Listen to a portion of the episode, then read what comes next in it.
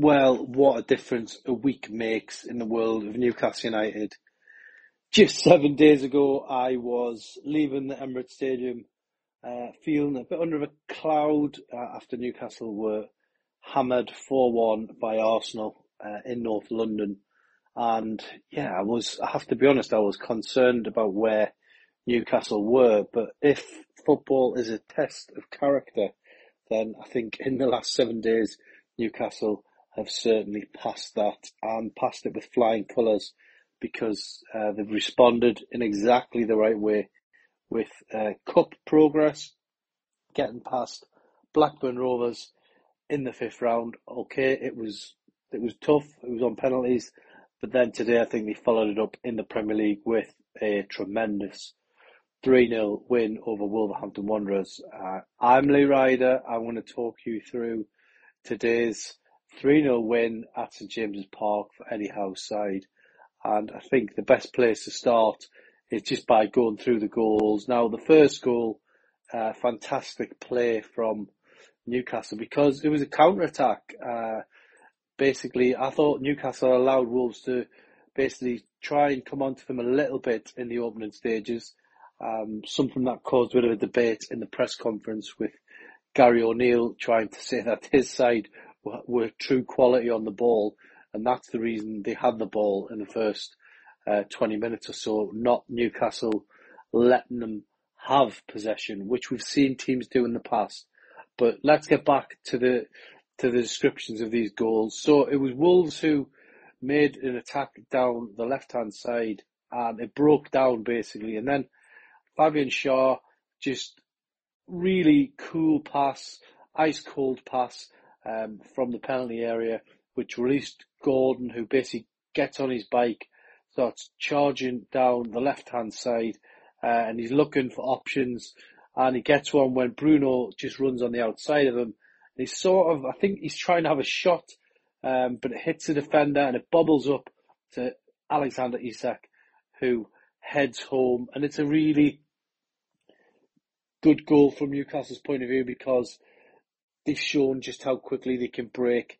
Uh, they've shown what they were doing at the start of the season and punishing teams uh, when they lose possession. So that was the first goal. Uh, the second one, Fabian Schär again, passing the ball forward to Joe Willock, uh, who finds Jacob Murphy. He crosses in. There's a bit of a mix up between the keeper and the defence, um, and Anthony Gordon slams home to make it 2 0. I mean, looking back on the goal, Wolves will be devastated about it. But by at this point, it was driving rain, horror, horrendous conditions, uh, starting to get a little bit chilly as well. And Newcastle really made the most of that opportunity. And really, that first half was as good as you're going to see in the Premier League. 2 0 up, and Newcastle making the most of of their opportunities. The second half was made even better for Newcastle because Wolves suffered injuries. Uh, they lost the goalkeeper Jose Sa, and they lost the main man Pedro Neto, who hadn't had that good of a game, uh, considering all the hype going into the match that he was going to be the danger man. Didn't cause Newcastle any danger at all, really. I think he got one crossing. So, yeah, that was uh, a, a bonus from Newcastle's point of view. Second half was just about finding that insurance goal, I guess. And um, yeah, they they created plenty of uh, chances as well. I think probably the moment that people will talk about is Dan Burn's cross after a good play from Gordon. Uh, Joe Willock diving header, which was just scraped past the post. I actually thought it hit the post initially, um, but yeah, it was just a great opportunity for Newcastle, but they couldn't take it thanks to some good defending from Wolves. And then the goal that sort of put the lid on it, it was again Fabian Schär, uh, another champagne pass, if you like, from the back. He just saw Tino Livramento running down the right wing and he made the run and basically gets in the box. I wonder what he was going to do next. Was he going to pull it across for a teammate. He didn't have that many options really. The Gordon was there, but in the end, he decided to take it on himself and just shimmy his way around the defence and then just almost shovel it in uh, from close range. And it was a great run, showed you the, the pace he's got. And Newcastle United fans at that point were just absolutely delighted because it just put the lid on a really good 3 0 win. And this was exactly what Newcastle needed. And if you look at um, the league table now, it's it's looking much improved. I mean, Newcastle had only, you say, only dropped down to tenth this day and age.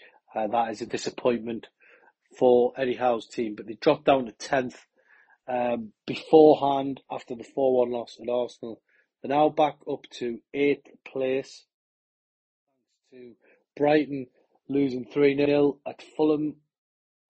Obviously, Wolves they leapfrog because they beat them. They were temporarily in seventh, but basically uh, West Ham came back to win at Everton, and you know they're on 42 points, just ahead of Newcastle in seventh for what looks like a Europa Conference League place. And really, Newcastle, does feel like it's in their own hands. Um, they're on 40 points. Um, okay, there are teams above them, but I think, you know, from them 11 games, if they can win, I don't know, maybe six or seven of them, then I think that will be enough for them to get into Europe. And they have got uh, West Ham to play, they have got Manchester United to play, they have got Spurs to play. Um, so all those teams in and around them, they've still got to face them uh, at some stage uh, in the running. Now, yeah, looking at the, the table, you know, I think obviously fourth place was always going to be beyond Newcastle after Christmas. The 15 points behind Villa, who have won tonight at Luton 3-2. But look, if you cannot be optimistic about Newcastle getting to Europe, um, then you never will be because, you know, there's only four points separating um, Newcastle and Man United from sixth to eighth. Uh, Tottenham, well, sometimes they've been known to implode in the last stages of the season. We'll have to wait and see. But look, this game really had, had everything that Eddie Howe was looking for. First and foremost, and I said this before the game, I said they need a clean sheet because they just haven't had one for such a long time. They needed the home win, which they got. They hadn't had that since mid-December. They were going into the fourth month um, looking for that that first win. So yeah, it ticked all the boxes really. But for me, the big thing was the confidence seemed to be back, the swagger seemed to be back. Fabian Schär epitomised that with those wonderful passes from the back. I mean, what a player he is to have in your team. You know, he can defend, of course, um, and he doesn't take any stick from, from any centre forward. But also, he's just this ball playing defender who plays this sort of champagne football. And yeah, and I think he's probably the closest you've seen in that sort of position probably since Philippe Albert in, in my time. I mean, Philippe Albert was, was excellent at that, but I mean, he sometimes did get carried away with those runs forward. But Fabian Schär's got a bit of that um, in him as well. I mean, he scored that against PSG when he got forward. So, what a player he is. I mean, I gave him 10 out of 10 today. I thought he was outstanding. He was my man the match by a country mile. Um, but there were some other candidates uh, for nines and certainly eights that I don't think there was too many low scores today in the player ratings. Have a look at them. They're on the Chronicle website right now. And I think really Newcastle fans will, just like the players will, they'll take confidence from this. Um, it was a day where Eddie Howe felt the support of the crowd, and I think if anyone was doubting uh, Eddie Howe as manager, then, and I'm talking externally here, then I think he responded, and the crowd showed that they're right behind him as well. I've actually got a few statistics here about Eddie Howe, which are provided by Newcastle United, and we get a pack before each game. And just look at some of these stats. The Premier League managers points percentage, the top three in club history, Premier League history. Kevin Keegan, 264 points from 143 games to 61% point ratio. Then is Eddie Howe. So he's right up there with the very best of them Newcastle. Eddie Howe, 152 points for Newcastle from 91 games, 55.7% ratio. And then just below Eddie Howe is Sir Bobby Robson, who picked up 350 points from 188 games. He had a 53.2% points ratio. And then the win ratios in the Premier League, Keegan 54.5%, Eddie Howe just under 48%, and Sir Bobby Robson 44.1%. So that, you know, in terms of Newcastle United, it, that doesn't get any better in the club's Premier League history to be in the top three. So I think Eddie Howe has nothing to prove to anyone who pays for the season ticket and has seen a lot of good teams and a lot of bad teams. And I think really, you know, those those figures do stand out. I think the problem we've got here, um, it's, well, it's not a massive problem, but I think the reason why perhaps Eddie Howe is getting these sort of questions of obviously other managers linking being linked with his job. Julian Nagelsmann the other day coming from Germany. Um, perhaps the reason he's being questioned is because last season Newcastle finished fourth, and this season they're probably not going to do that. So it could be looked at looked at as taking a step back. But have these two seasons been the other way around, then it's very different. Um, Newcastle are still in the FA Cup as well. I, am quite happy I've been able to say that um, for quite a few podcasts.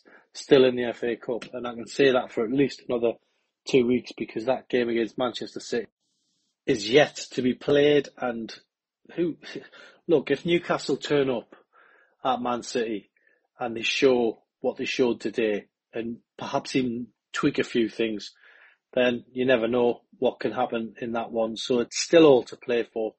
Um, Newcastle do have another Premier League game before them. They've travelled to Chelsea, where Chelsea are in a bit of a in a bit of a mess really from their standards in the bottom half of the table. Pochettino is under pressure. I believe there was some Chelsea fans chanting for Jose Mourinho uh, at their game. They drew 2-2 against Brentford. So maybe it is a good time to, to catch Chelsea going into uh, next Monday's game, but we'll have plenty of time to preview that. I think for Newcastle now, um, you look at the fixture list and you just think that, as I say, six or seven wins might might just get them into that Europa League or Europa Conference League. What I am also looking at here is when you see the, these fixtures, um, once the FA Cup game is done or dusted, regardless of how that one unfolds, crucially, Newcastle have back-to-back home games against West Ham and Everton. So if they can get something at Chelsea and then win those two home games, you'd really fancy them um, for that last sort of run-in of um, six, seven, eight games. And they've got some really interesting fixtures in that run-in. And, you know, they play Tottenham at home, they play Man United away, uh, Sheffield United at home, which you would like to think is a home banker. Burnley away could also be another three points. Brighton at home, you'd fancy them there. Brentford away, Crystal Palace away. So these are not um, the daunting games that they would have maybe been just a couple of weeks ago. So we're the the confidence is high once again. I think Eddie Howe in his press conference was very humble. He spoke about the fans. He thanked the fans for backing him all the way through that game. Um, says he thanks them for the patience, their understanding, their intelligence, um, in what has been, you know, a tough season. Um, but here they are, you know, as I say, going into the going in the running now in a good position. Confidence is back, swagger is back, and I think the one thing that for me summed it up today was when Bruno won that challenge close to the end and was basically screaming in delight in front of the Newcastle fans in, in the area where the old paddocks were. He's screaming in delight about that moment of the game, and I think that pretty much summed it up. Uh, Newcastle know they've still got work to do, but this is exactly what they needed, exactly what the doctor ordered. And the other good thing is, so many players coming back from injury now, and they're going to just start hitting fitness at the right time. I think that's got to be a, a big, big plus point for, for fans going into the running. So this has been my roundup um, after the game. I'll be obviously providing a lot more uh, content on this, but thanks for listening today. Hope you've had a great start to your weekend with this 3 0 win over Wolves. And I hope um, tomorrow is a great day for you to sit back reflect on a big win. Hopefully a bit warmer than it was at St James's Park and a bit drier. But Newcastle have beaten Wolverhampton Wanderers 3 0 at St James's Park. Thanks for listening, and I will speak to you again very soon.